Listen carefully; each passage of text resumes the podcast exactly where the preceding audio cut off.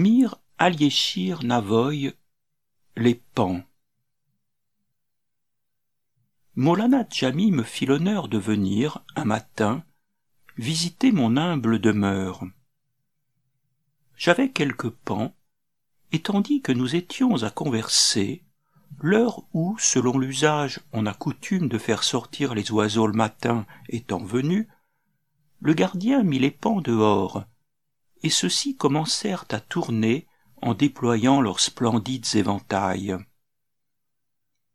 Molana Djami admirait l'œuvre du souverain auteur de ces merveilles, et, discourant sur le pan, il me dit que, selon le témoignage de certaines personnes, cet animal se reproduisait sans accouplement, que, suivant d'autres, une larme tombait de l'œil du mâle dans celui de la femelle à l'époque de leurs amours et amenait la reproduction.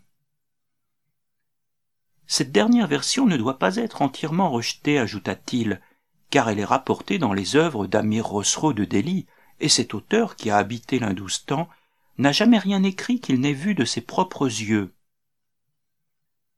Quoique je susse à quoi m'en tenir à ce sujet, cependant je n'osais ni confirmer ni infirmer le dire d'Amir Rosro de Delhi. Mais Molana Djami m'ayant interpellé sur mon silence, je fus contraint de lui répondre qu'il était possible que cela arrivât en Hindoustan.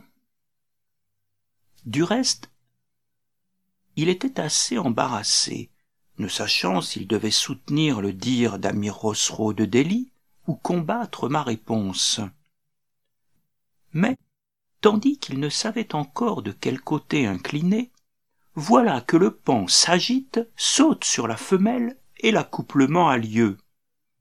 Il me dit alors en souriant il faut convenir qu'il se présente rarement de semblables conjonctures pour dissiper un doute et établir un fait.